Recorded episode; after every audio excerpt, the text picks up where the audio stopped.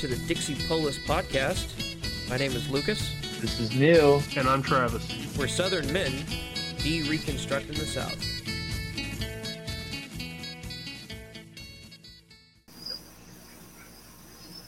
It's fascinating. It, it was California, and that's what caught my eye. Uh, it just goes to show you how much time has changed. Because the man was from San Francisco. He was uh, he was a clergyman, right? Reverend uh, Bishop say- O.P. Fitzgerald. yeah, Bishop. Wow. So I mean, it just it's just it's depressing to me. It's kind of a black pill to see something like that. Like, well, I always I, I think back to an ancestor of mine too, who was the uh, the mayor of Portland, Oregon, back in the big. It was, a, it was one big financial crisis before the Great Depression. I forget what it was called, but uh, he had a lot of money, and what he did was he essentially loaned his money to the banks, so the people in Portland would have money to get out of the bank because there was no money coming from from uh, the central bank. you know, so it's just it's just wild to me how philanthropy philanthropy has even changed over the years. Like philanthropy now is because so people can get tax breaks. It has nothing to do with. It has very little to do, rather, with love for humanity or for the sake of others. Uh, has everything to do with tax breaks or you know getting an attaboy from from the public. A PR, it's like a PR stunt, I guess you could say. Like you're not going to see Mr. Beast helping uh, uh, preserve Confederate monuments in the South or providing money to descendants of Confederate veterans who were uh, hurt badly by Reconstruction. Like, you're not going to see that. But the fact that this happened and it was a bishop and it was a San Franciscan, uh, of all people, all the way out in California, way back when, that just speaks volumes to how things have changed and how things have changed so progressively since then. Um, but yeah, I'm just, I don't know. I was kind of in awe by that. Like, uh, it happened, and I know this happened on more than one occasion. That didn't. It wasn't. It wasn't a uh, one-time thing. Uh, There were quite a few people throughout the country who did this, uh, It was ninety thousand dollars which is a lot of money back then. in eighteen sixty-seven. Yeah. I don't know how much money that is, uh, accounting for inflation, but I know it's a lot of money. That's, but um, like the federal government didn't. Uh, let me think about this for a second. Did, did the federal government pay retirement to, to Civil War veterans? Yes. Wasn't wasn't there a thing? where well, they did that, right? But like Yeah, took forever. uh, that- that's how a lot of people um, find their Confederate veterans. Like that's how I knew uh, several of my grandparents were um, enlisted. I mean, they were privates, so there wasn't a whole lot written. There wasn't anything written about them, but they had they got a veteran uh, stipend um, in like the 1890s. Yeah. And see, the crazy thing for me is my my family has deep roots where I'm at, and I really wish I really wish I didn't have to be pseudonymous because I'd, I'd really love to talk about this. But uh, my mother's side were founding members of my county, uh, all the way back when Lord Tryon or Governor Tryon, I can say that, and that's not too specific because Tryon County used to be huge. It, it encompassed several current counties now. Um, and then I, you know, I had I had family members. Uh, I had one family member, my fifth great grandfather, I want to say, fourth, walk all the way to Salisbury, North Carolina, with no shoes just to enlist in the Civil War. You know, after after there was word, after people in North Carolina caught word that Lincoln had commissioned seventy thousand troops to come south, people in North Carolina slavery wasn't that prevalent here. Not as prevalent as in other states. So that's one dead giveaway that it was not about slavery. And when those 70,000 troops were commissioned, that raised eyebrows. Like, there's an invasion getting ready to happen from the north. So what the hell are we doing? So, you know, this, my, my great grandfather, great, great, great, great grandfather, you know, he, he took up, he took up arms. This is a poor farmer, dirt poor. Uh, he didn't get boots until he was enlisted. His first pair of boots came with, with his enlistment. you know what I mean? Like, and he enlisted in the Civil War. Uh, Around in moccasins, huh? Yeah, well, that's what that's what a lot of people wore. Boots were that was that was money right there. You had to you had to have money to buy boots. Um, people just don't realize how. and I got to be careful how I say this because I don't want to. I don't want to like infringe upon my own, or, or not infringe. What's? I don't want to like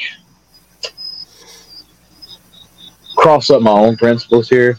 But I don't believe people look on look look on the South and they say, "Oh, well, a, a, small minority owned slaves. The rest were just poor farmers. They were too poor to own slaves." It's like, okay, poor by what standard?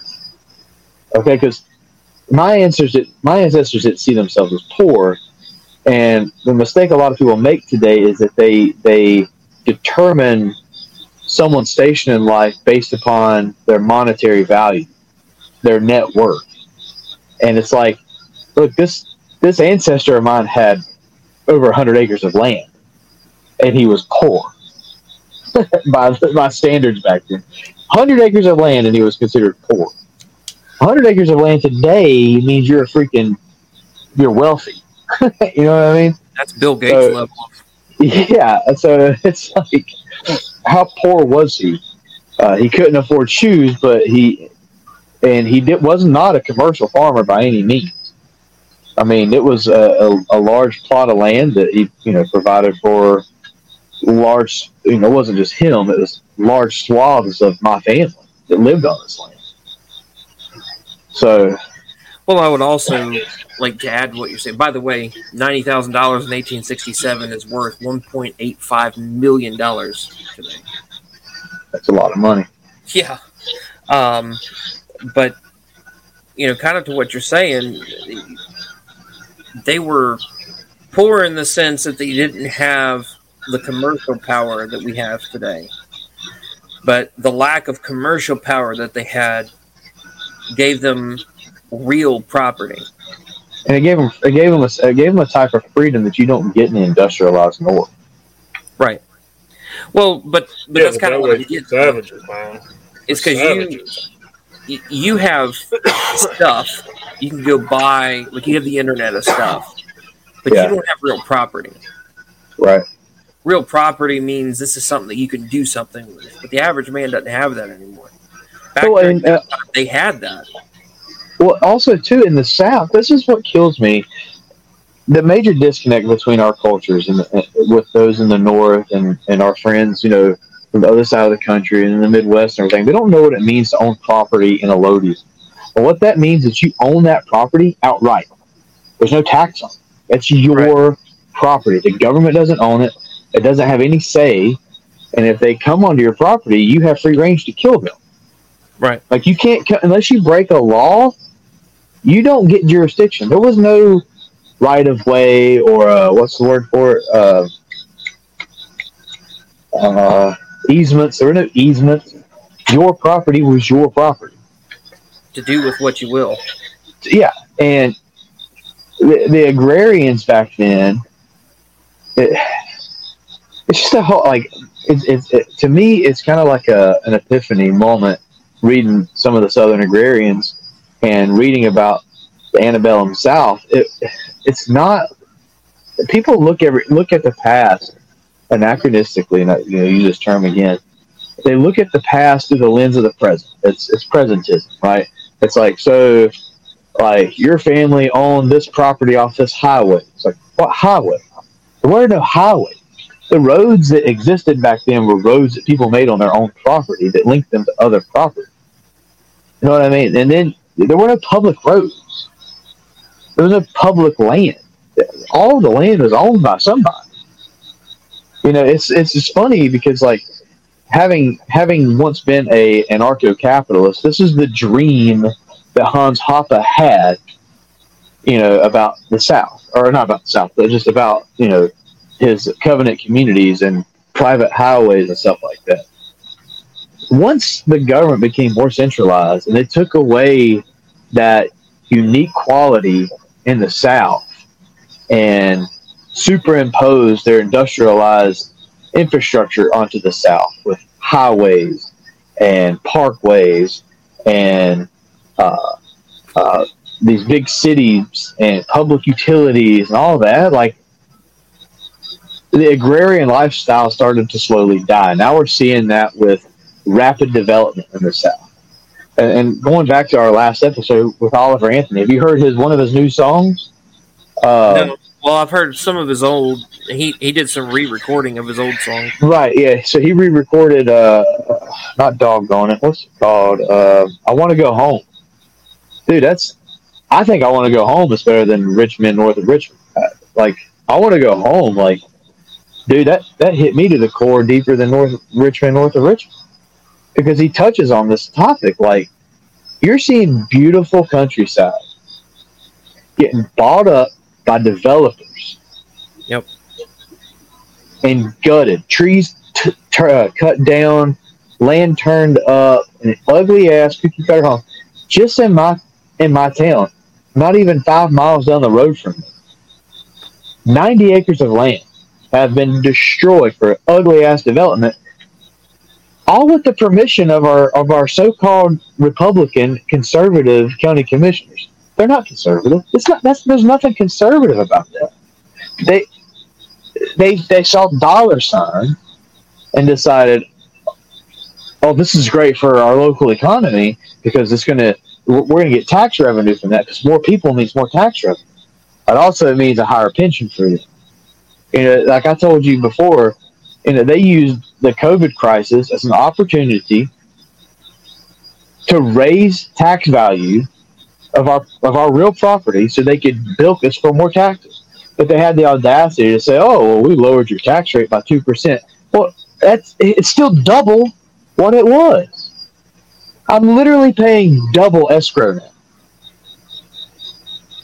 So you can't tell me that the hatred for the South has gone away. You can't tell me that Yankeeism has not infiltrated so-called conservative thought. It is. It is. There is. I don't. It's pervasive. Is it, CJ likes to talk. It's all Yankeeism these days. That, that's all we hear. Well- I mean, look at the look at the number. You know, the number one conservative pundits on talk radio used to be Rush Limbaugh. I mean, I like Rush. I think he did you know an excellent radio show, but he was a Yankee conservative. Uh, look at Mike Huckabee. You know, he's from Oh, Florida, yeah. Arkansas. He was a Yankee conservative. Uh, Yeah. you, you know, just the entire Southern thought. I mean, when Republicanism became synonymous with conservatism, that is Oh. when conservatism lost all meaning. hmm Uh, it, it, it also walked hand in hand with the Dixiecrats walking out. Yeah. This is why. This is why I've taken up to reading Mel Bradford now that now that I have a, a copy of Reactionary Imperative. You know, you, you guys get a chance to read that. It's, it's pretty good. It, it looks from a bird's eye view, it looks like a bunch of disjunctive works kind of jumbled together, but it's not. They all actually there's all there's overlap between them all. He's talking about uh, he goes into literary works, to plays, to the culture, economics. Like it, there is, there has been a such a massive tectonic shift uh, within our culture in the South, and there is a massive difference between southern Southern conservatives uh, and conservatives, you know, in, in the broader conservative movement. Like Richard Weaver, this is why this is why this is why when I was listening to the podcast a while back, they had a guy on there, uh, and he listed off all these great conservatives over the years.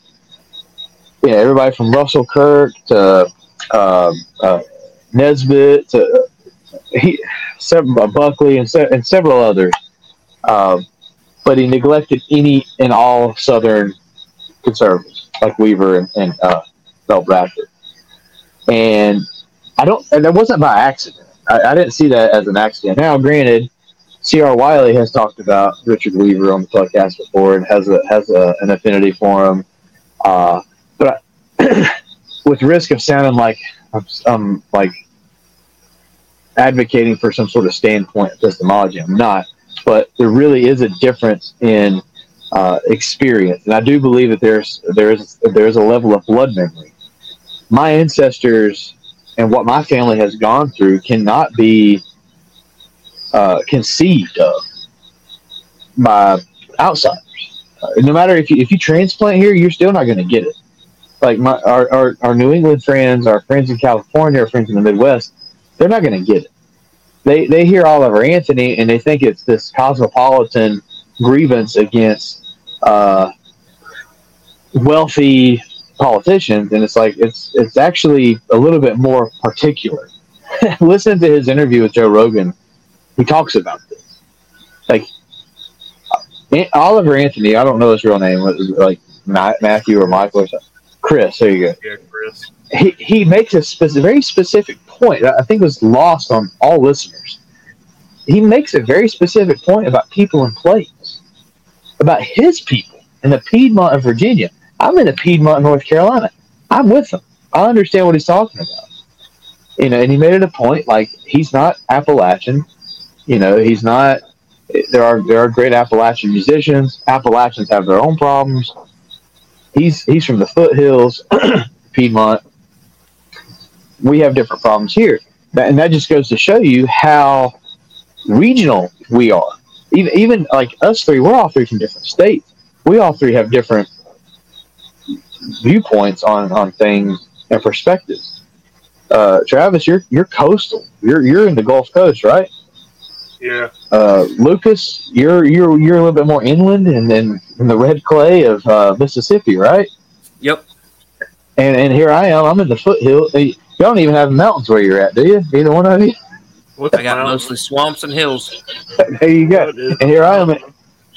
I'm in the foothills. I'm in the foothills of North Carolina. I got the mountains uh, uh 30 minutes to the uh, west of me, and I got the beach four, five, six hours to the east of me. So um, I don't know anything about the culture of Tobacco Row. I've met people from out there in the coastal plain who farm tobacco, but where I'm from, it's not tobacco is not the big thing here. It was dairy, furniture, and textile.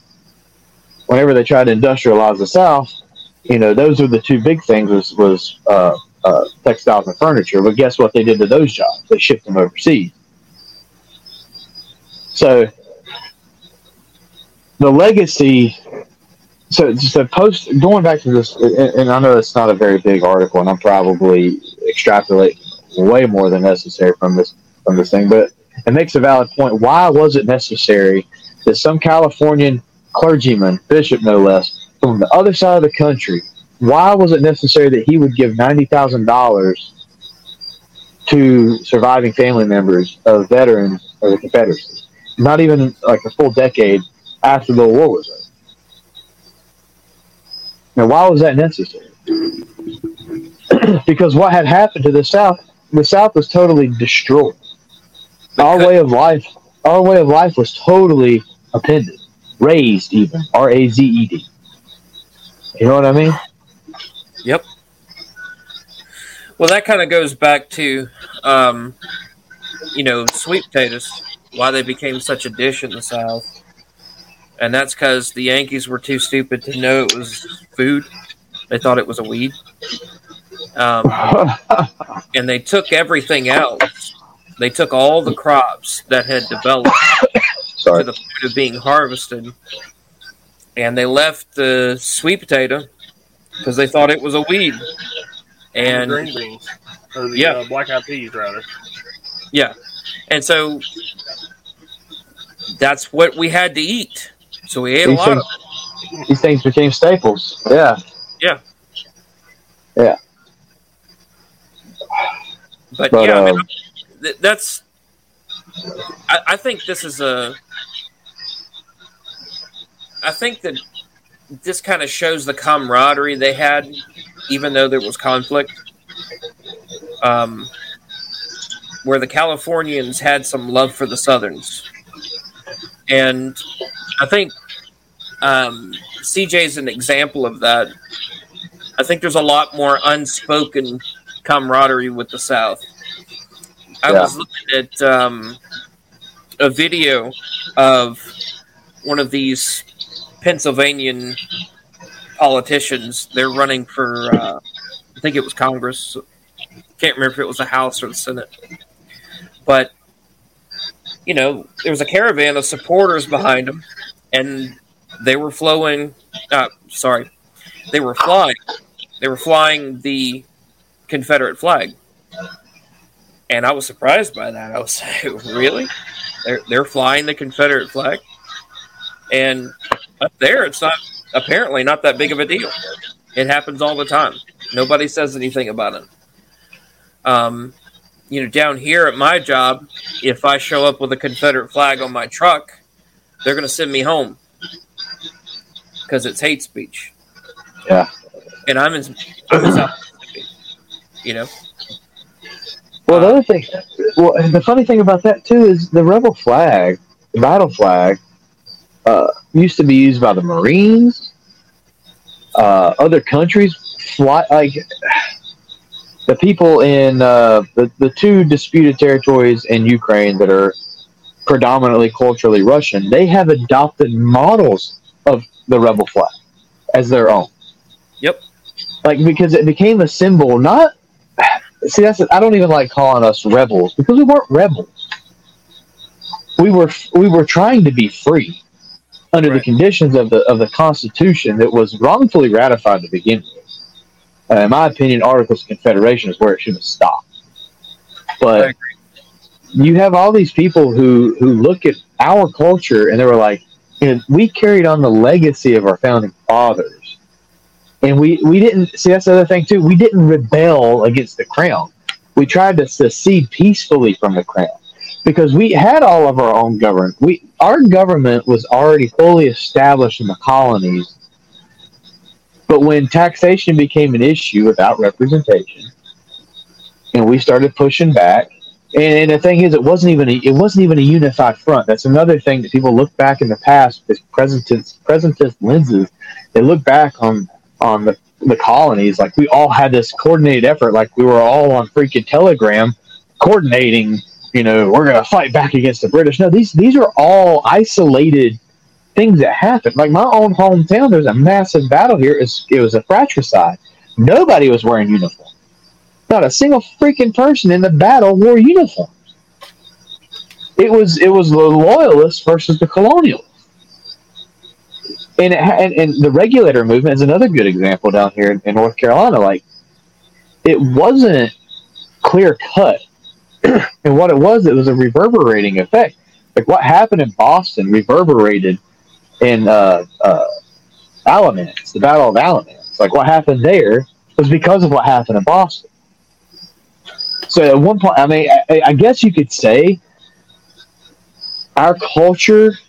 We used to have more kindred spirits with people in the North when the revolution, quote unquote, revolution had originally happened. But as time went on, for some reason, in we owe a lot of this to geography, right? Because in the South, the South is way more, uh, way more better for farming than the North. So the North had to do something. Uh, so they industrialized. That's the best they could do. But in, in in the process of industrialization, they're ripping us off, which is why we had to to bring in imports from other countries, which they then put these massive tariffs on. Like you guys remember the tariffs of the tariff of abomination. Do you remember the first uh, quasi? I wouldn't say quasi. It, there was a there was a civil war when Andrew Jackson, or about to be a civil war when Andrew Jackson was president, because of the tariffs. The tariffs were so high on South Carolina, especially that South Carolina said we're not paying and so they commissioned troops to come to South Carolina, and even at that point in time, they said, "Hell no, we're gonna the South will rise up." North Carolina got on board, Virginia got on board, all these southern states threatened to destroy the Union Army if they if they even dared to come south to get South Carolina to pay these tariffs. Now, I, I don't want to like, go into the history of all that, but my point my point is that since there has been this growing division and ideology between the North and the South that culminated, I believe, in, in, in what became known as the Civil War, or more accurately, the War of Northern Aggression. I, I hate the fact that we call it a Civil War because it, was a civil war. huh? By definition, it wasn't a civil war. We weren't not at all. the throne in D.C. We, we were just saying deuces. We're, we're out of here. I'm sorry for getting on the soapbox, man. Uh, Now that like I getting with you guys and having gone back in history and started reading backwards, you know, I've read about Sam Ervin, who's actually become a hero of mine. You know, he was a, a, a senator from Morganton, Burke County, uh, and, and reading back, you know, uh, John C. Calhoun, uh, Richard Weaver, who's another North Carolinian from Asheville, like reading back Southern history, Stonewall Jackson, uh, Nathan Bedford Forrest, like I've learned a lot, but I've also learned about this this deep seated hatred for us in the South. And I can't help but think it's because the South used to be used to be a Christian nation to use Stephen Wolfe's term loosely, or, or, or, or rather, a Christian confederation of nations, to be more specific. And now we're we're barely a skeleton of that anymore. And because there's a remnant still left, the hatred ensues. Well, see, I, I think it's a little bit deeper than that because, um, you know, I work for a, a firm and I'm from Mississippi. So if they hear I'm from Mississippi, what they're going to do is they're going to ask if, oh, is your math right? Did you do that Mississippi math? And it, even if my math is right, even if they aren't intelligent enough to do their work to the best potential, and my work supersedes them, there's this looking down the nose just because I'm from Mississippi. Um, and it automatically means I'm stupid. It automatically means that I don't know anything. I've never read history, or um, I'm just a fool. I know some guys who haven't read history who could walk circles around these Californians and New Yorkers uh, who haven't lived life outside out of an, an apartment in downtown uh, Manhattan. You know, their entire life is on three square blocks, Yeah. and they think they're better than me because of that. Do you remember before the whole Oliver Anthony thing took off the, the brief video of the, the chunky the chunky dude, Appalachian philosopher, he's like on the side of the road smoking a cigarette, Yeah. talking about how the Celts couldn't be conquered by the Romans or whatever. Like, had people- two thousand year old blood blood blood blood feud. yeah, like, bad. it, like we get made fun of and depicted in Hollywood of these backwards, stupid people, and it's like I, I wish I could remember the name of the the book, and I have to go back and look it up. but it, it showed how how much smarter people were in the South prior to the Civil War. I mean, think about all the, the best writers, the best artists in American history. And I, I could be wrong. I, I could be wrong. We could be. I could be wrong. But the vast majority, the vast majority of the people that are, you know, who might who might not, you know, looking back, they, they may they may not agree with our superiority, like Samuel Clemens, aka Mark Twain. There might be some self hatred there, but they would have to admit to all the smart people that come from the South you you can't avoid it. But then we're always depicted as backwards. But it's like the best preachers, the best theologians, the best authors, the, the best artists, the best musicians, the best music, arguably, all comes from the South. We got all the uh, all the rocket sites down here too. Yeah. Hunt, Huntsville, Cape Canaveral. We put Remember men on October- October Sky, uh, granted, West Virginia was not quote unquote technically a southern state, but they're rural. They're hillbillies.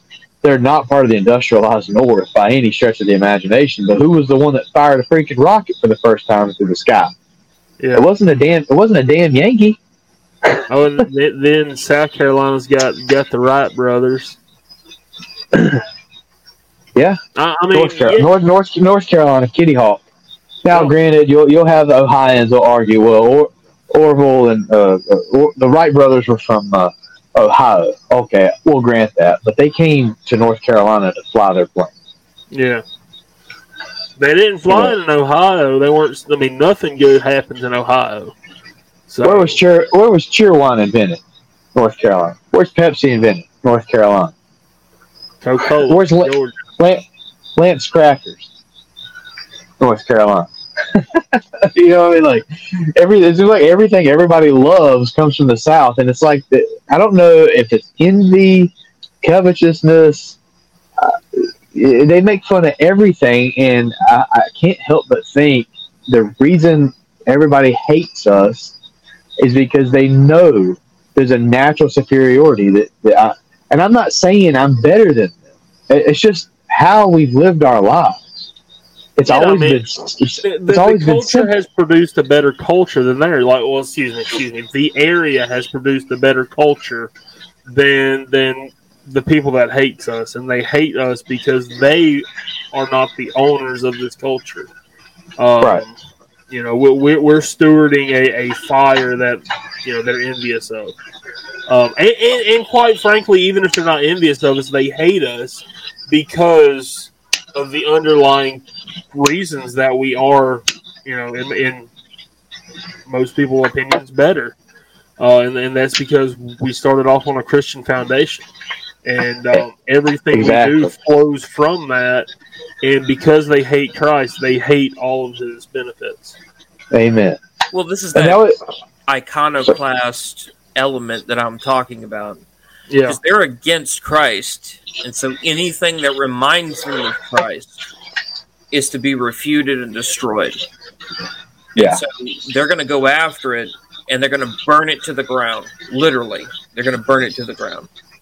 Um, we talked about this in our transhumanism episode, uh, transhumanism episode, and it's that they they want to divorce reality, uh, the tangible reality, from who you are and what you are. They want to deny the body and the soul, as our confessions have told us, and as the scriptures teach us, that we are both body and soul. They want to Yeah. deny. So, so before we get too far off on uh, on what we were, what Lucas brought up, that people from Mississippi, ev- everybody assumes they ain't smart. Uh, it reminds me of a joke I heard at a cigar bar uh, a few years back, and there's this there's this boy he came from Mississippi State to Harvard. He's transferring up to Harvard. His first day there, he went and he saw saw this man wearing tweed, smoking a pipe, had two arm patches, you know, you know the whole whole nine yards, regular Harvard alumnus. The the old boy from Mississippi State said, "Where can I find the li- or excuse, hold on, where's the library at?" The man in tweed looked down and said, "My boy, here at Harvard, we do not end our end our sentences in prepositions." So the boy from Mississippi looked up and said, "All right, where's the library at, asshole?" That sounds about right. I stumbled there for a bit, but yeah. that's still good. Oh hell, where's the library at, asshole? you know, and, you know what's funny too is um, uh, what was I talking about? uh, so Noah Alvarenga, uh, you guys are are you familiar with him? White boy summer, that boy. Yeah, yeah, yeah, yeah. Um, MJF. His, I don't, I don't, I don't want to get this wrong. And if he listens to this, no, don't be offended. But I think he said his parents, one's El Salvadorian, the other one's Colombian. So they're not Mexican. Uh, we do differentiate down here. Uh, we're not all. We, we joke around about that. Like every, like King of the Hill, are you Chinese or Japanese? It's like they're all Mexican. But like this, this dude, this dude has an absolute love for white people, and he doesn't even live down here. He's in New York. Okay, uh, White Boy Summer is his thing, uh, and I, I remember I, I, he asked me to listen to the episode that he was on with Shepherd's Crook, those guys on that podcast, and they got to talking about um, uh, ethnic superiority and stuff like that. and it's like, I, this is something I've been thinking about for a while. Like, anthropologists, if things work out well in the future, and I hope they do, people are going to look back at this era and make distinctions between ethnicities in America. Like we have our own distinct ethnicity. Mhm. Uh, we're not just Anglo and Irish. I mean, they're I don't know what they call it. I really don't because patrilineally I'm Irish. My last name is Irish, but genetically I'm predominantly Anglo. I explained that. But we have different cultures down here, and I, and I, and I divided it into three. How, how the, the relationships between ethnicities are, and I, I said, you know, there's one where it, there's one there's one level where we recognize our differences, and, and, I, and I think in the sa- this is the this is what I was wanting to talk about. The other two we can talk about another at another time. But the, the first one was that there are different people with different cultures, differing bloodlines, even. Uh, we're friendly towards each other, but there is a uh, uh, a brotherly uh, competitive behavior, I guess you could say. Like we don't see ourselves as superior, like ontologically, but we see ourselves as superior developmentally, and the things that we pursue. We have our strengths, we have our weaknesses, and we we pull and push, and we make fun of each other. Like at work the other day, a guy said he was from South Carolina. I'm from North Carolina. I quit. I made a really funny joke, made every tore up everybody. This guy was laughing his ass off too. But I've heard this joke a thousand times. My dad told it to me. He's like, uh, "Hey man, uh, do you know the toothbrush was invented in South Carolina?" And the guy was like, "No way." I was like, "Yeah, that's why it's not called a teeth brush." I mean, I had the whole factory floor cackling, laughing their ass off. This guy was crying. He was laughing so hard. And I'm like, that joke is not that funny. But the fact that we had all these guys from different areas talking trash to each other. uh, One guy from Burke, one guy from Lincoln, another guy from Catawba, another guy from Gaston. You know, we're all talking shit to each other because even within our own counties, we have different cultures. Even within our within our counties, we have different cultures. Yo, And True. it's funny, like we can have this uh, competitive, this this this brotherly competitiveness about us. We're able to talk shit to each other, and you know have pissing contests, but it's all done in good fun. And and it's like, like what would happen with South Carolina and the, and the Tariff of Abominations. It's like if anybody's going to kick South Carolina's ass, it's going to be us, not you, damn Yankees. You know what I mean? Like like the four states that, that joined the Civil War at the very end North Carolina, Georgia, Tennessee. I think it was Tennessee. Hell, I don't remember. There was four of them that joined way late. The last four to join. What they didn't join because of slavery. They joined because their fellow countrymen were being bullied Mm. by a centralized government of a different culture in the North, who was different religiously, different ideolo- ideologically, and to use Dabney's words, different racially, even if they were white. I do see Northerner. I, I see New Englanders, people, heritage New Englanders are a different ethnicity. I don't give a damn if we both have the same amount of Anglo and Irish DNA going through our veins. I believe deep down inside, ethnically, we are absolutely different, And because of that difference, they see a natural developmental superiority in us that they hate. And so they have to continue hammering down on us. And it's been like that since since at least Andrew Jackson's era, maybe before. All right, get off my soapbox. So, so, so uh, it, it's interesting because uh, the, the word that keeps popping up, you know, in my mind and also in just other conversations I, I've had is ethnogenesis. Like we're seeing a real ethnogenesis happen through, you know, lit- Yes. literally it, it started from the time they got off the boats and they set the colonies up. And now we're just seeing it like, like for instance, if you look at like a family tree, you can see how they're drifting down. Like for instance, my my people they drifted down from Georgia, North Carolina, Virginia, and they trickled down through Alabama, and you can see where they stopped and died, stopped and died, and that's and- now now like so. For, for the most part, I would consider Southern a race in the same way that I consider like Latin or Asian. Um, and, and in the next, you know, years, I don't know how long it's actually going to take before each group is recognized as their actual their own ethnic group.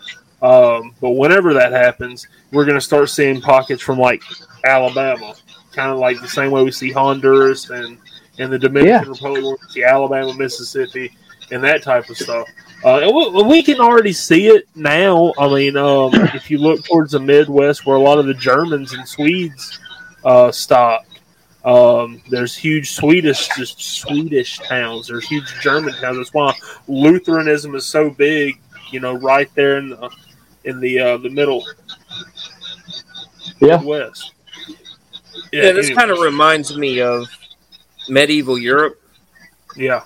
Um, you know, they they were all fighting and killing each other, and as soon as the Moors came up from the south and Spain was in real trouble, they said, "Oh hell no!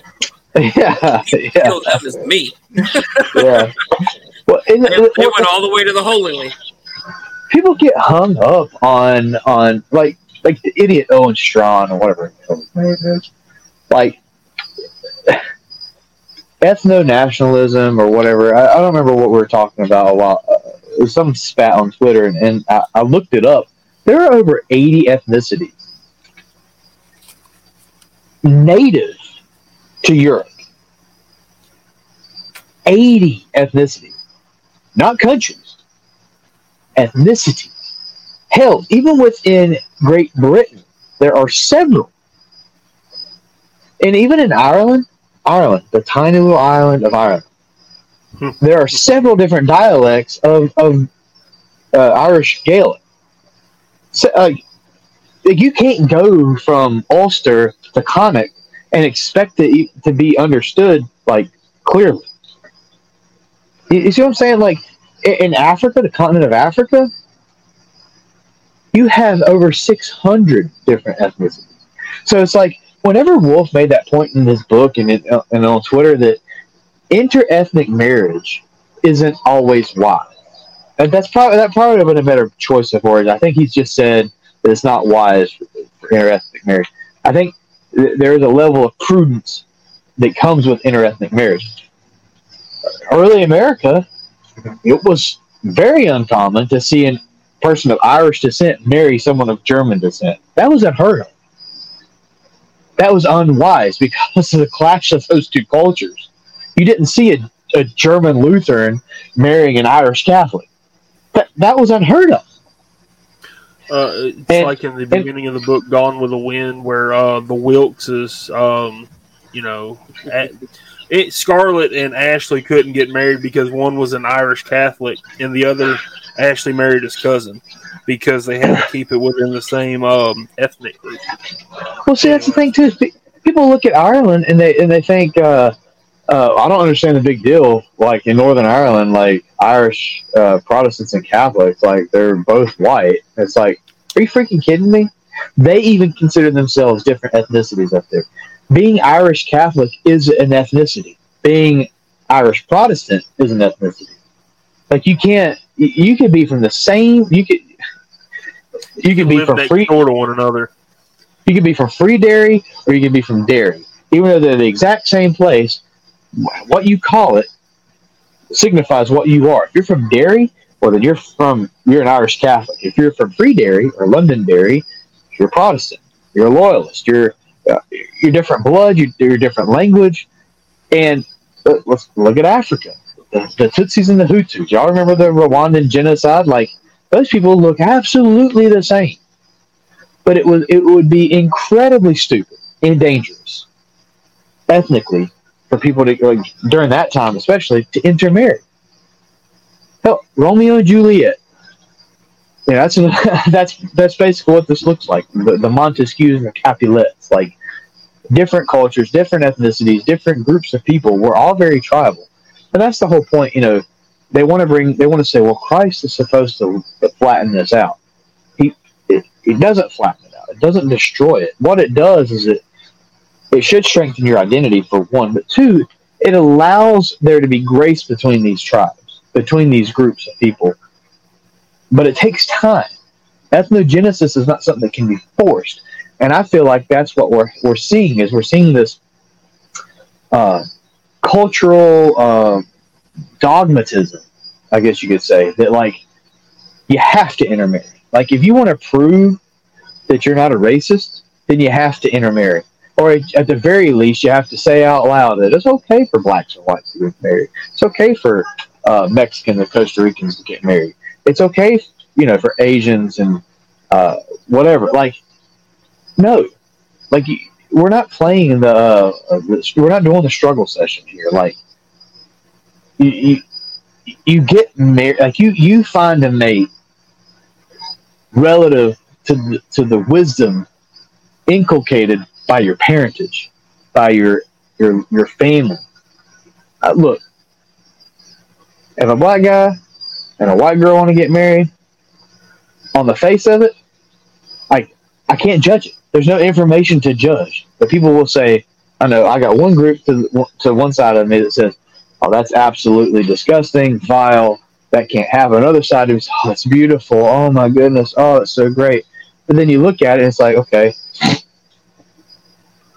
if these two families have been living within the vicinity of each other, you know, her ancestors owned his family as slaves at one time, and they have a history together. You know, and there's there's a a level of, of, of wisdom that has gone into this. There's no tension between their families or whatever. Then whatever, you know, go for it. I don't care. Like I don't care, but I'm not gonna I'm not gonna encourage it because guess what? I I'm a very regionalist person. I'm a very particularist person. It has nothing to do with me. I'm not going to sit here and be offended by it either. You know what I'm saying? Does that make sense? Yeah, I got two points on this. The first point, in a conversation with some of our mutuals a couple weeks back, I think, um, there's there's been several interviews about you know race and um, this whole idea of ethnic identity and yeah. one of the biggest problems I see, and I'm not, I, I guess right now I could be seen as like quote unquote race realist because I think, I think it's oh, yeah. that your genetics affect you. And yeah, I, am sorry, I influence. Let me clarify too. Let me clarify before you do that because I, I, I, I, I mean, I agree with you. I don't know where you're going there are developmental issues. There are genetic problems that come from that. That are, again, it goes back to wisdom. It goes back to like a, a, knowing the repercussions on even on a genetic level, right? Not just a cultural level, but a genetic level. Sickle cell anemia, um, blood type. Like my friend, I had a friend who died of leukemia a while back. Uh, he had to get bone marrow uh, transplant. But guess what? He couldn't get a bone marrow transplant on the basis of, of blood type. It was ethnic. There was a genetic connection. He had to have a genetic, like a deep genotypical connection to the donor of the bone marrow. It had to be someone of Hispanic bloodline. And I had another friend who died, I was in the Navy with. He died of leukemia and he had to get bone marrow transplants from a black person. So I, I get exactly where you're going. I'm with you 100%. Charles Murray talks about it. I, I'm with you on that. race realism. But go ahead. So Uh, okay, but the disservice that guys on this side of the aisle do to themselves is when the conversation of ethnicity or race come up, we instantly go for skin color. yeah, oh yeah, yeah, yeah, It's this is the meme that's been perpetuated for you know hundreds of years now about well it's just because of the skin color. Um no no it's really not. Um genetics play a part in who you are. That's just a reality of genetics. It's a reality of how god made Yeah. us. So you can't avoid that. It's Right. not about the skin color um and so i was asked if a black dude comes up and he wants to marry your daughter, what would your response be? And I said, that depends. Okay. Well, what if a white dude comes up and wants to marry your daughter? Well, that depends. yeah, You know, yeah, if the white dude's from New York, uh, I don't know, probably not. You know, right. our cultures don't jive. No, So we're going to have problems with intermarrying our families because their culture is very different from ours. Yeah. So this guy needs to be an upstanding man, first off. Yeah. Yeah. Second, he needs to have a cultural affinity with ours. yeah, Um, if he's not from the same culture, he at least need to be from a culture that complements ours right. and then there's going to be a a period of time where we have conversations. I get to know this guy. Um, right. I get to know his family. You know, that's a that's a long drawn out conversation, and I'm not obligated. Even if this guy is a good Christian man, I'm not obligated to give him my hands, my, my daughter's hand in marriage. Amen. But Yeah. what if it's an Anglo eight or an African American seven?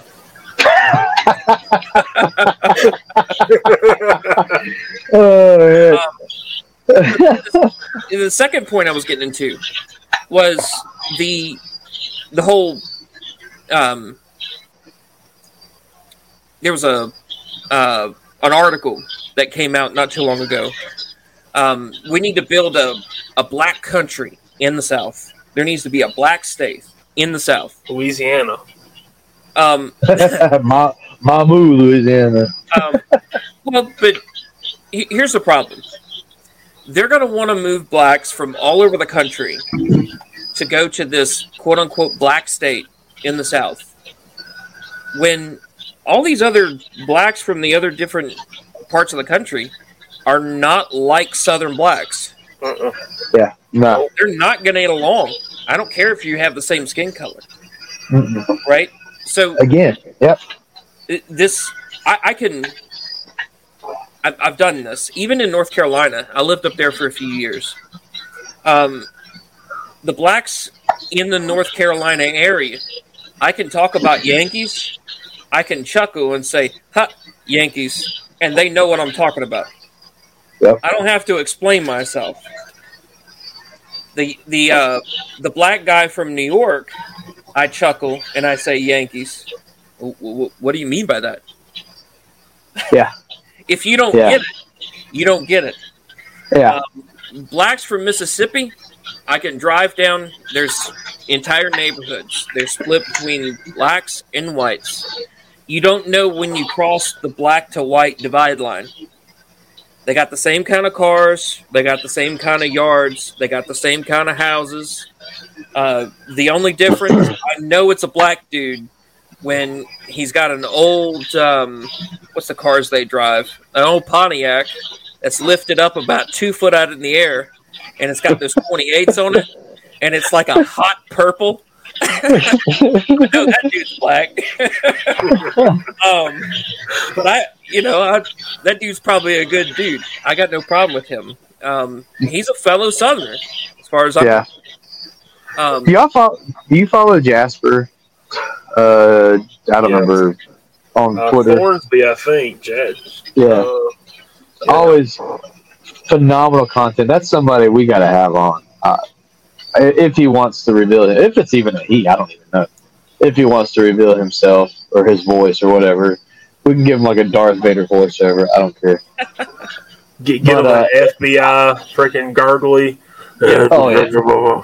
Yeah. Yeah, always great content. Well, he posted something the other day, and I shared it about how, like, before Jim Crow laws existed, which, by the way, originated in the North. Let me say that again for our listeners. Jim Crow, Crow laws originated in the North.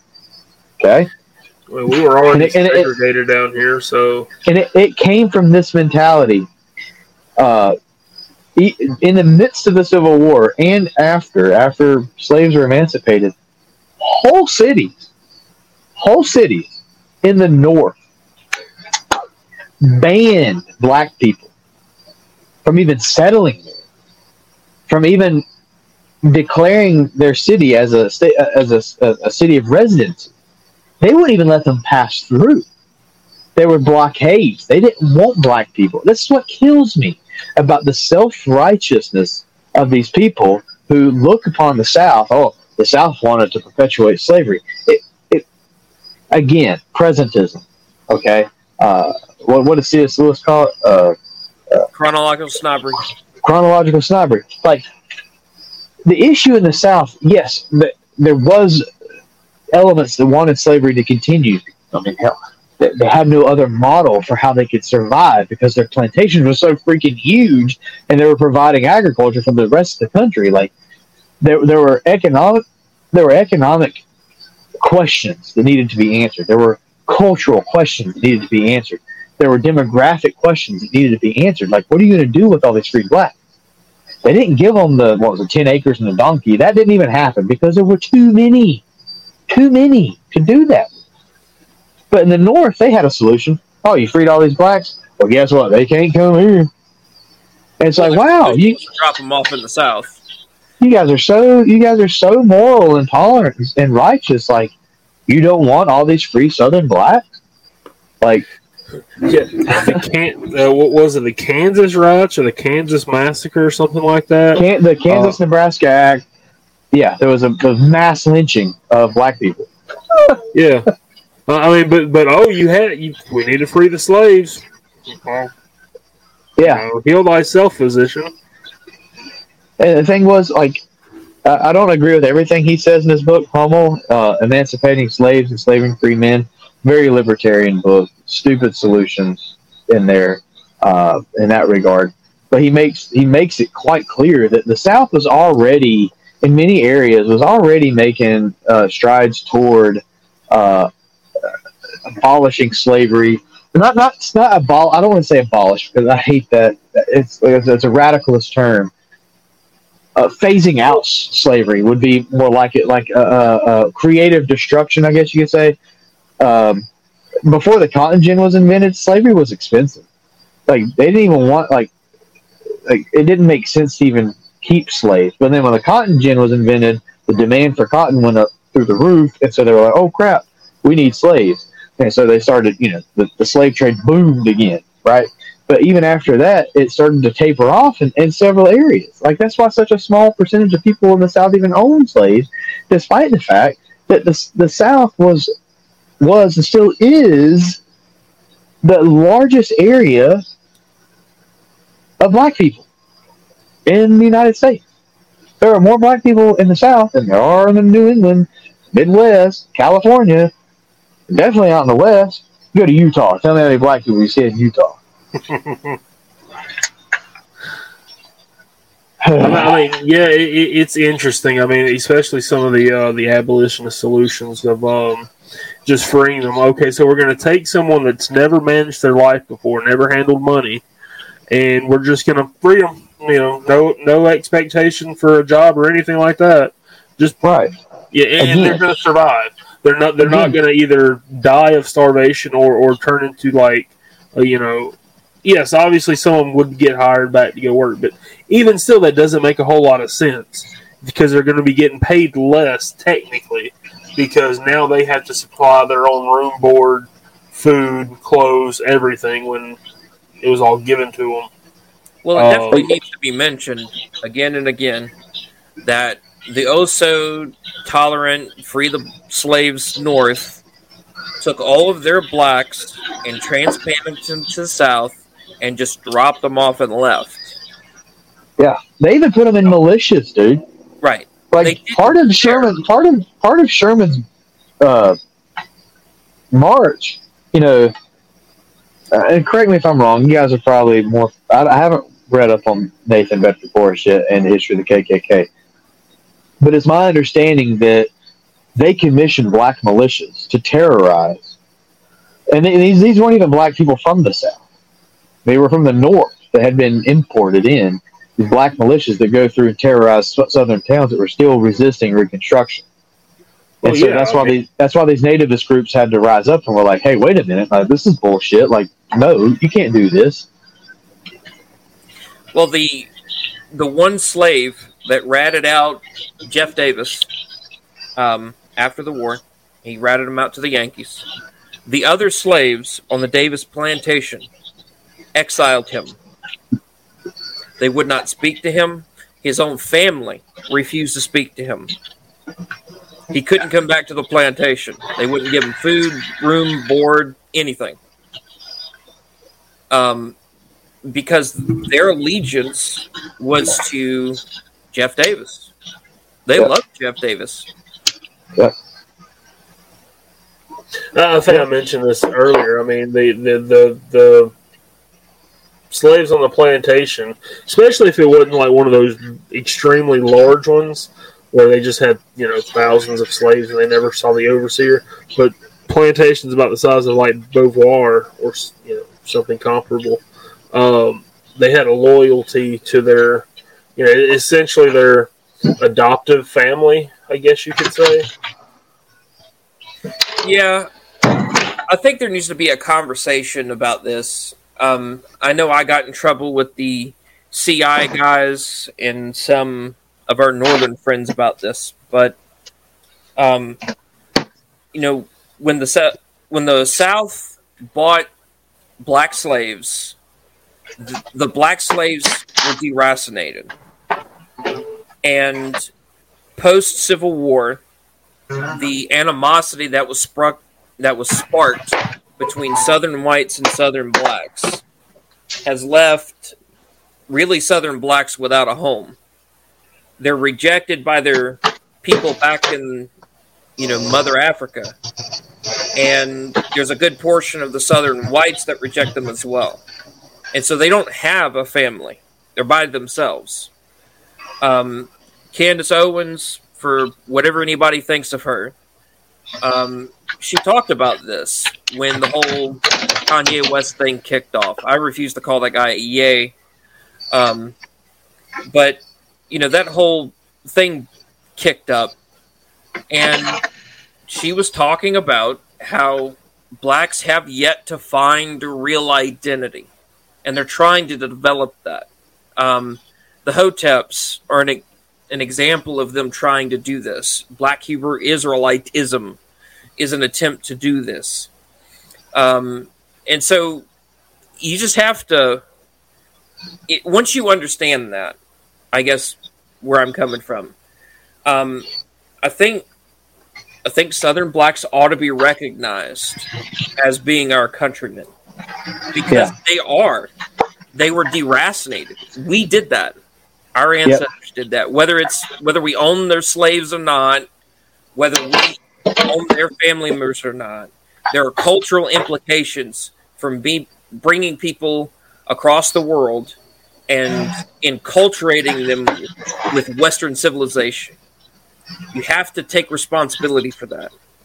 Um, by the way, never took that responsibility with uh, Japan, by the way.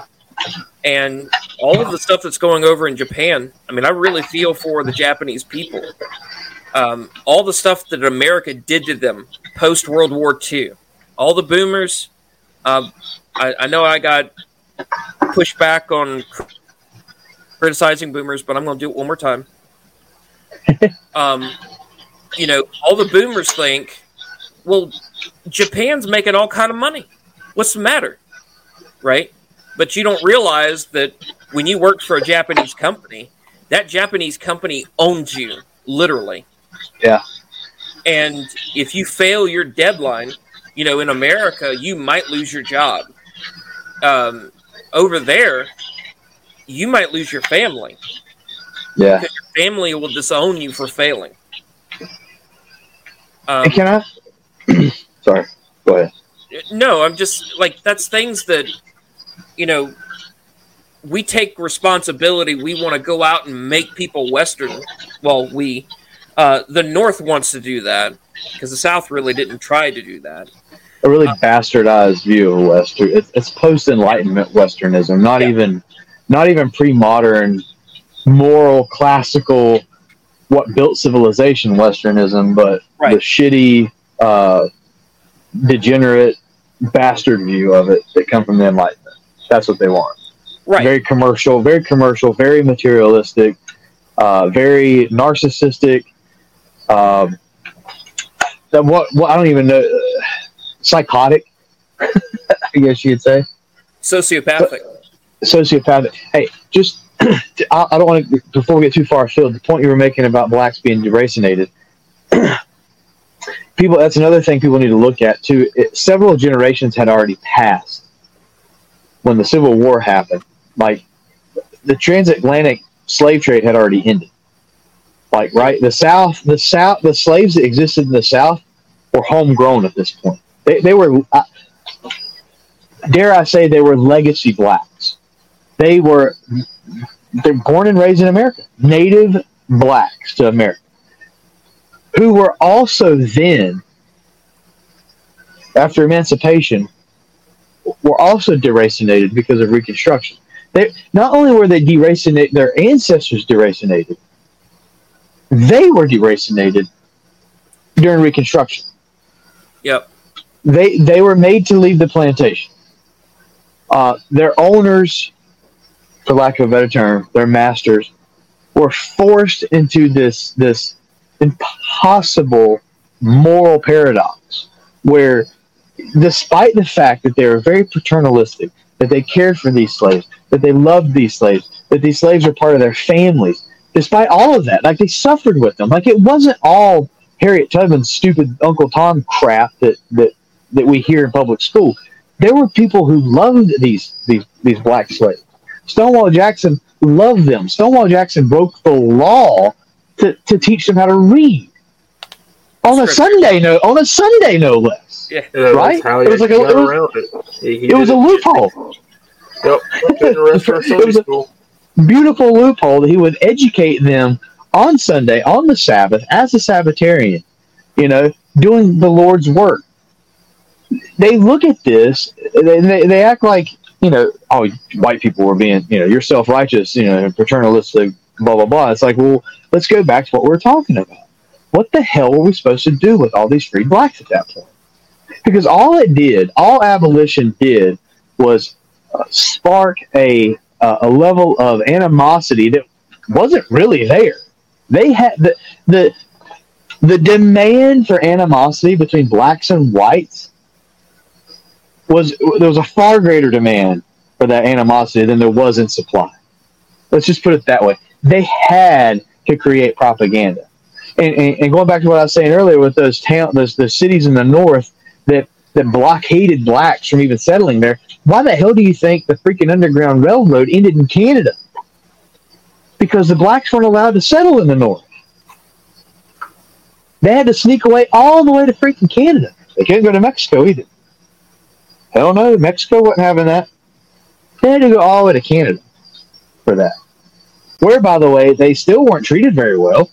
They were still treated like third rate citizens, even in Canada. The only place that Southern black had a home and could have had a way better existence, arguably, quality of life, despite the propaganda.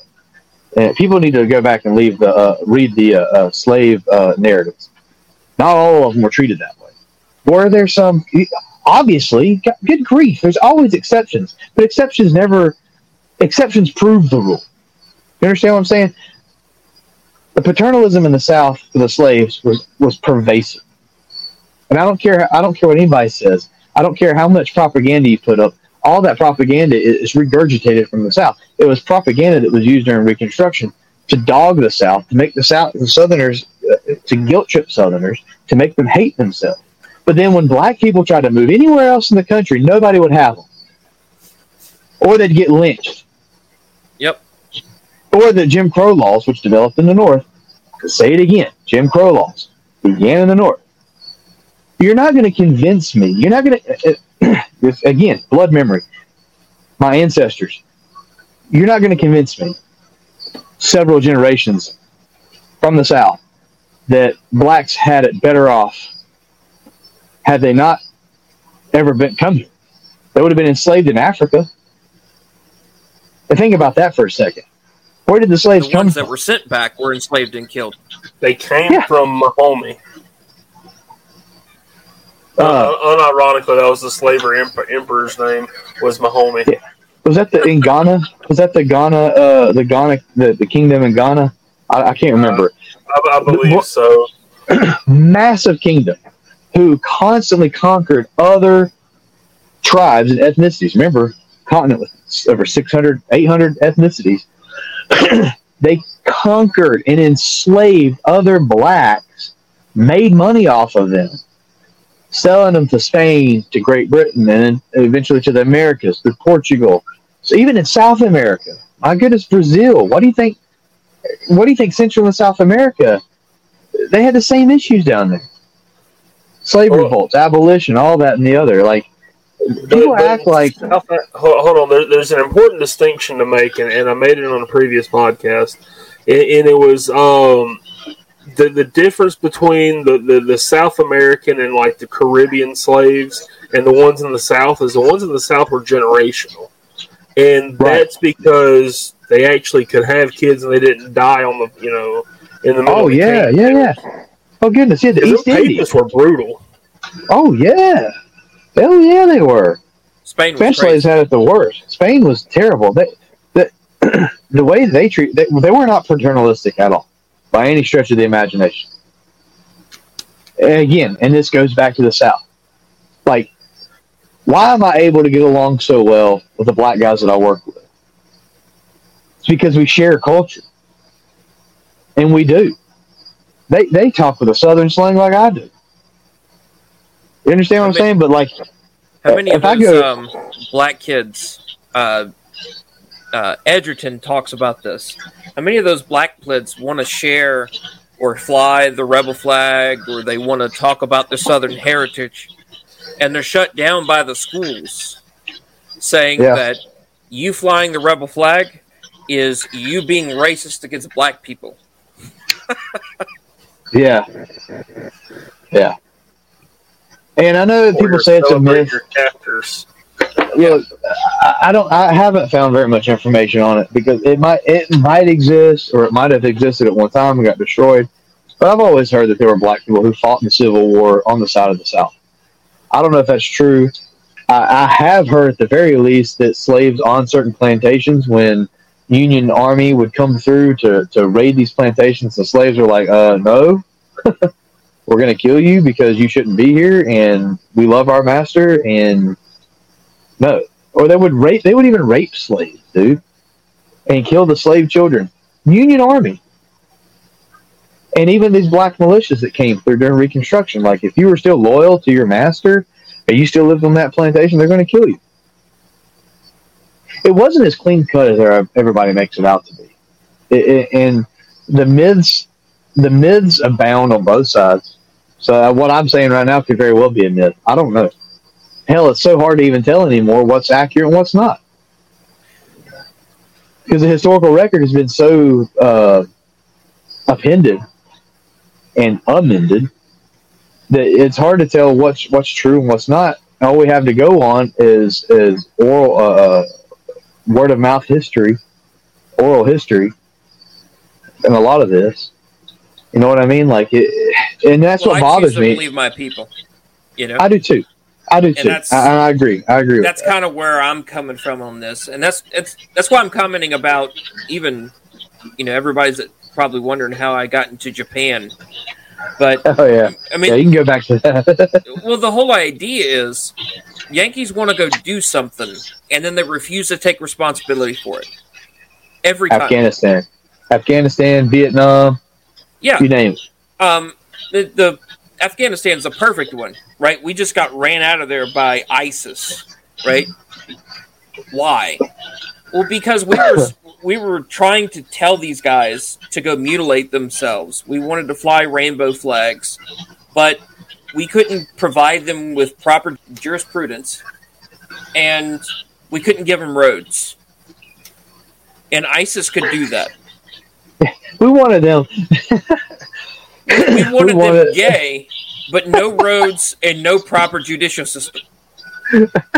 Like, I'd take Hezbollah. you know? Yeah. Well, hell, what, what we're starting to experience now uh, with the kangaroo courts, man, like if you commit a crime in Washington D.C. like Trump, and you got to go before the grand jury, it, it's a wash, dude.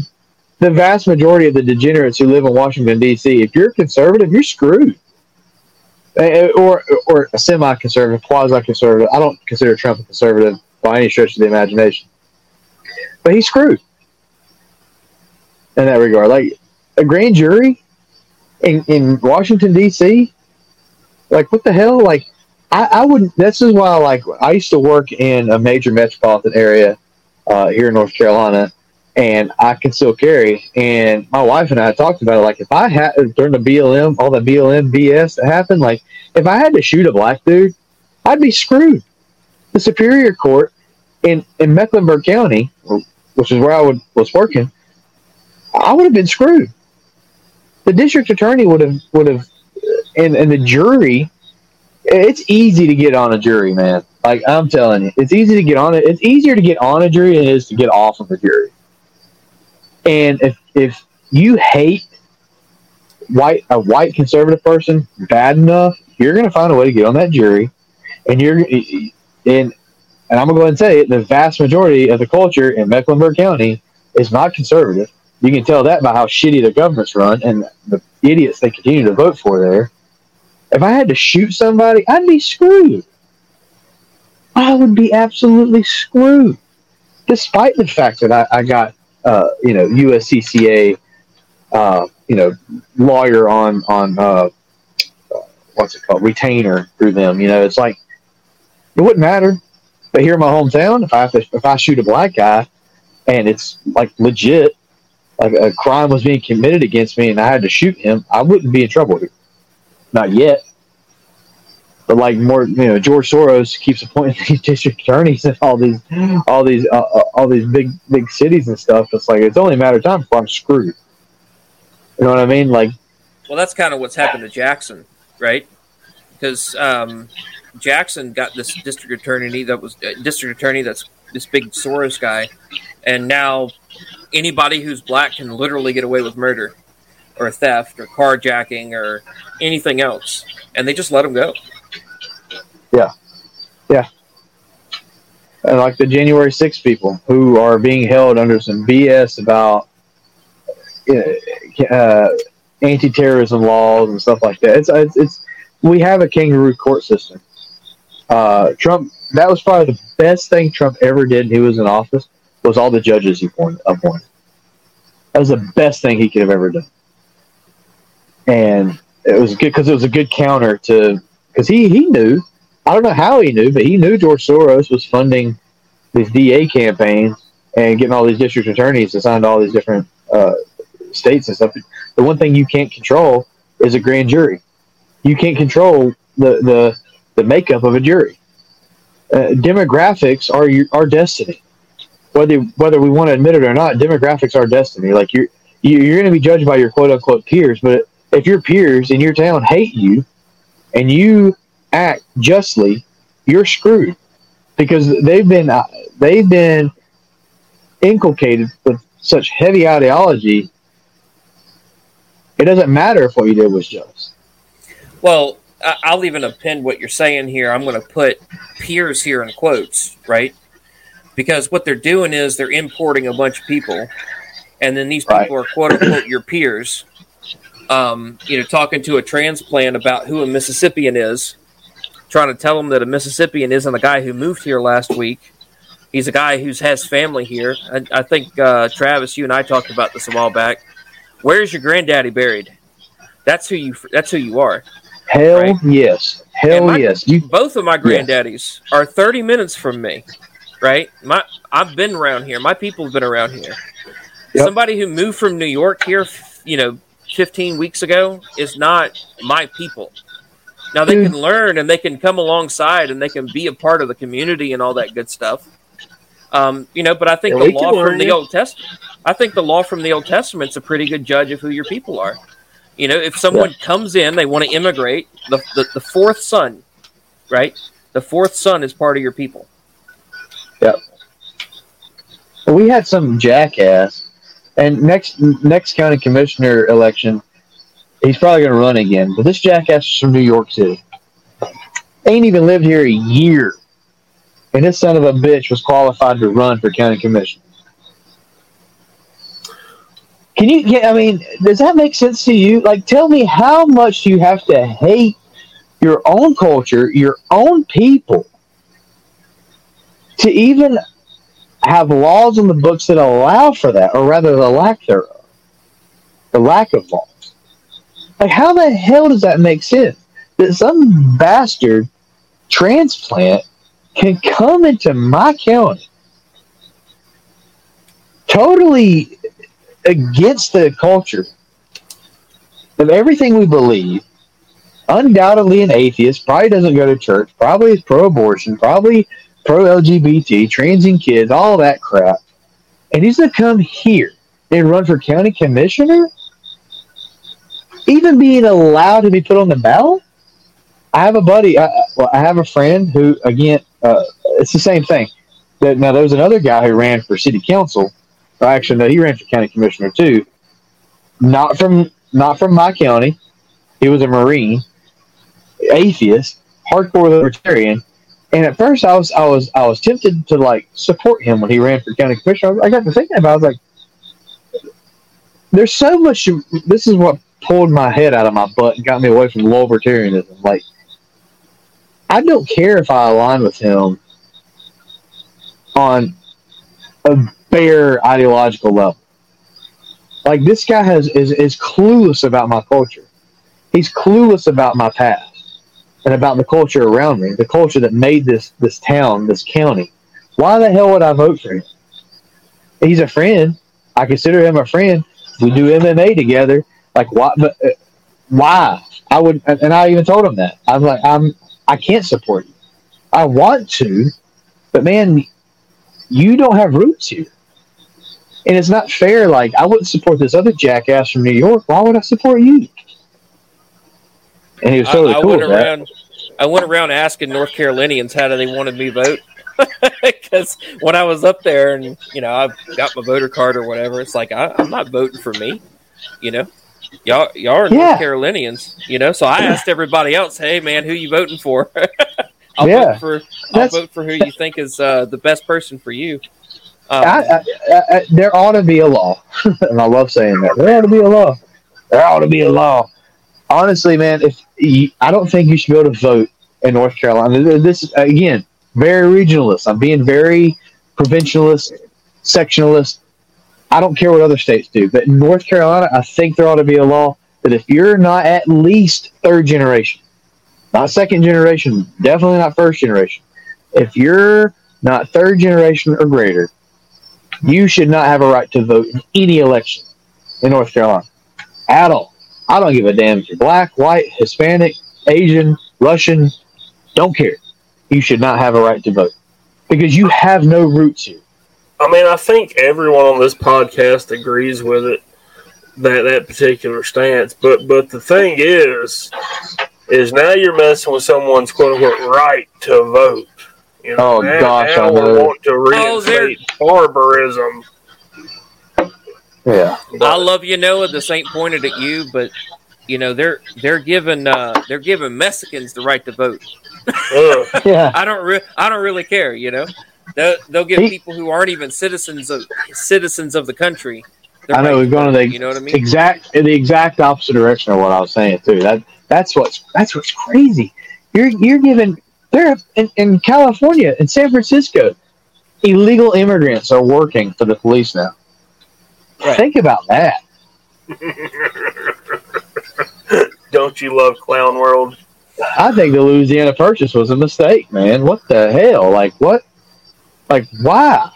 We should just let Spain and Mexico or whoever keep California at this point. Like Oh, What the hell? The French. So Oh, you know what I mean. No, no, no I didn't. I didn't mean Louisiana Purchase.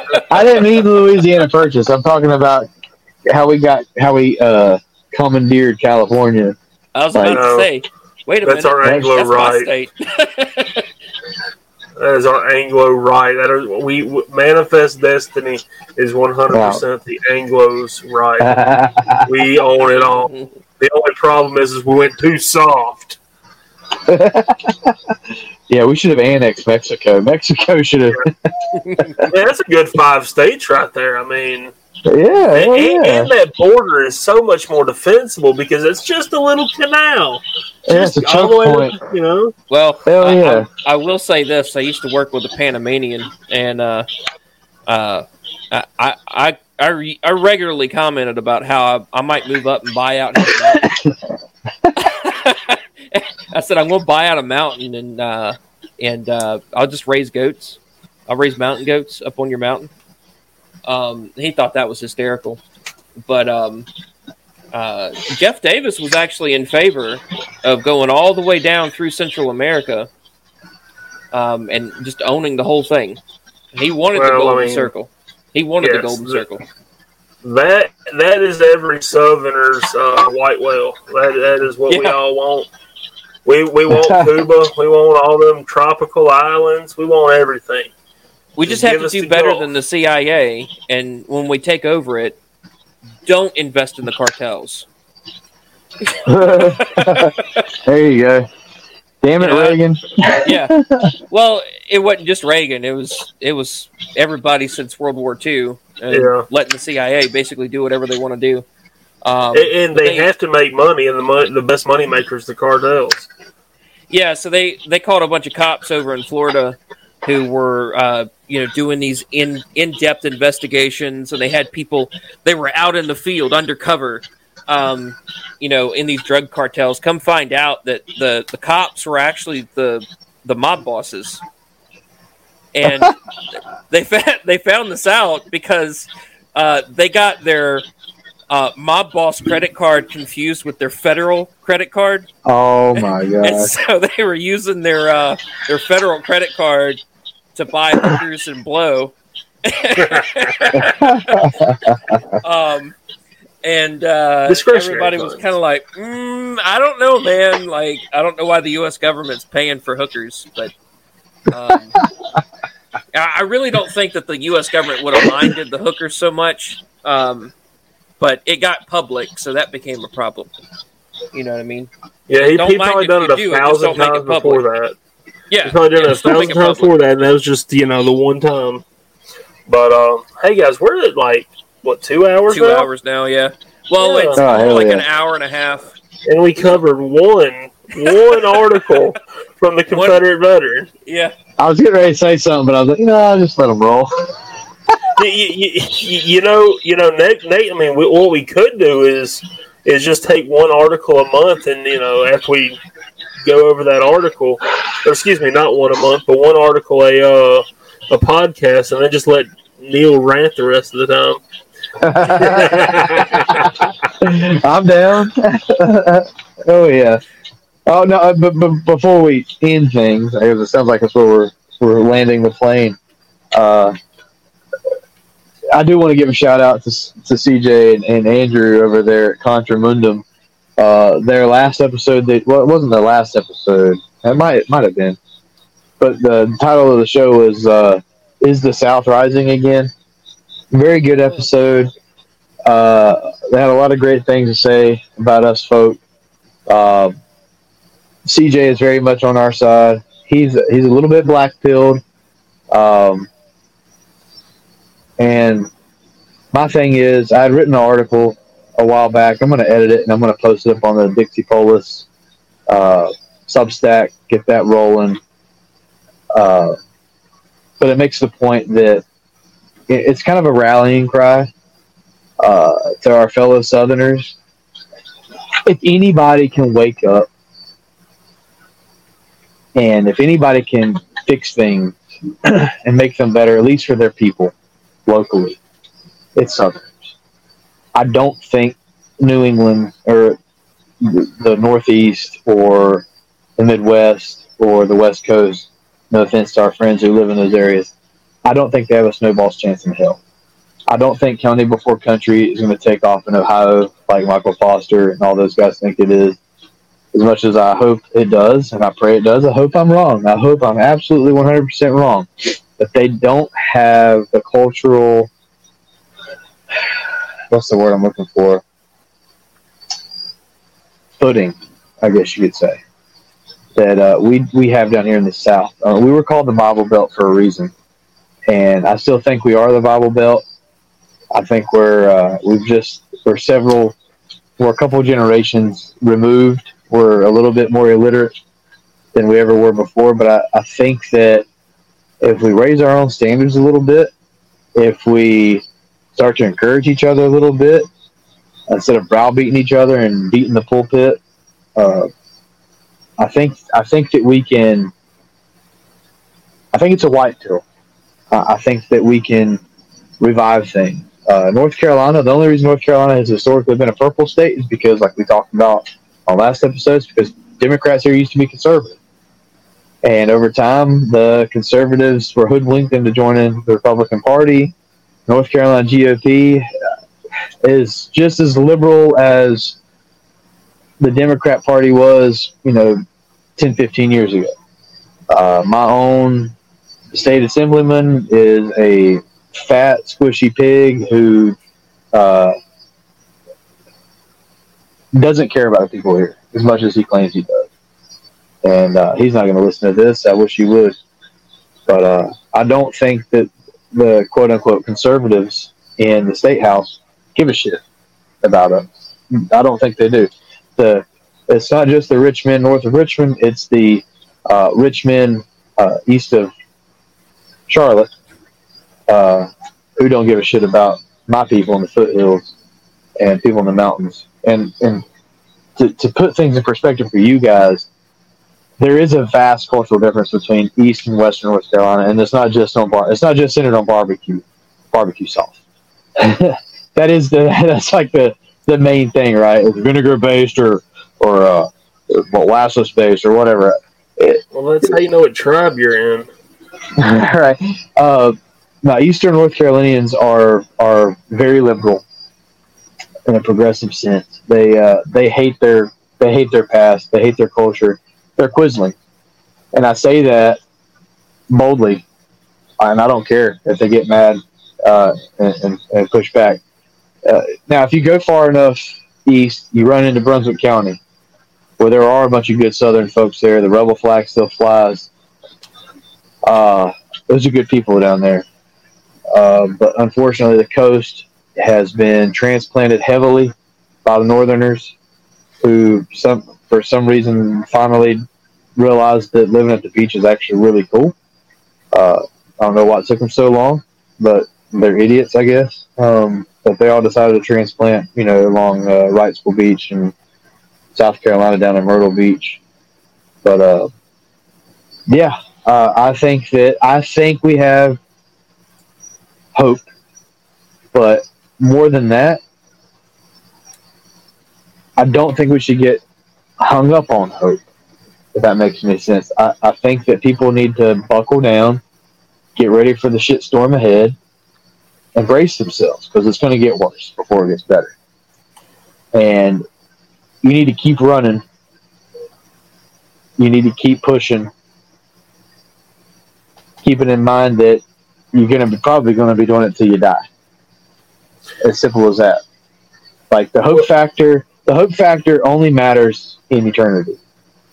And I don't think that I don't think getting hung up on whether things are going to get better in our lifetime is a good is a good play is a good way to go. It's going to get worse before it gets better. I, I think we need to we need to set ourselves up to allow for our posterity to, to prosper, our children, our grandchildren. And I'll leave it at that. Well, see, I mean, I, I know most of it. You're post millennial, right? Ah, mill. Ah, mill. Okay, well, I, I know pessimistic post mill. Okay, so he's just yeah, okay. he's just a wrong postie. Um, but anyways, uh, you know, for for my part, you know, because I'm post mill, I'm playing a thousand year game, right? Um, like I'm looking back, I myself am looking back a thousand years to see the see the cobblestones that my ancestors laid down before me, and now I have to finish laying the road. And, and it's difficult terrain right now, but someone has to do the work. Um, so thinking, thinking, generate. I mean, yeah, I'm not. You know, I might have to. You know, crap might hit the fan before I die. Uh, more so than it already has, but at the same time, just you know, we're playing a long game here, so just go with it. Yeah, the long um, game. That's a good way. Of, yeah. That's a good way of putting it. That's a good way of putting it. And like I said, I don't remember where I said this. It might have been on Twitter, but like, for all I know, when it does get better, there might not be United States of America. There might not be. Uh, and, and, the world may look completely different. The nation's the, the nation's uh, the whole idea of a proposition nation will hopefully someday go away, and we'll get back to understanding that there are true ethnic differences between people, and we need to allow people to organically integrate the way they see fit, and stop trying to force them. Uh, for, like the, the forced integration is a cause of a lot of tension. Uh, transgressing other cultures, uh, uh, you know, their laws and their their social mores, uh, their scruples, like that matters. Um, and we, we need. I, I, hope and pray future generations will take note of that better than our generation, you know, parents, and grandparents' generation, who have utterly screwed this world up. but I don't think the I don't think the rapture. But uh, Glenn Sunshine had posted on on Facebook, and uh, it's such a great point that you know if you're living your life, would you? He asked the question: Would you live your life differently if you uh, if you knew the if the answer to the question was, would you live your life differently knowing the rapture would happen tomorrow versus whether or not the rapture would happen a thousand years from now? If your answers are different in both of those, then you're doing it wrong. And I don't believe in the rapture. I'm just saying, like, still the second coming of Christ. Like, we need to be living with a personal eschatology that Christ could call us home as individuals in any minute. Uh, we could die tomorrow. One of us could die tomorrow. And we need to be living in such a way that we're setting our, our posterity up for success. Hey, y'all. Thanks for listening in on our podcast. If you like what you hear, please share and comment wherever you're listening to it. And check out our Gab page at Dixie Polis Podcast. If you want to contact us, please send an email to dixiepolis at protonmail.com or send us a message on Gab. If you like the music we're playing, hang out a little while and let the song finish. It's Wayfaring Stranger by Southern Raised, and you can listen to them on YouTube or go to their website at southernraisedbluegrass.com. God bless y'all.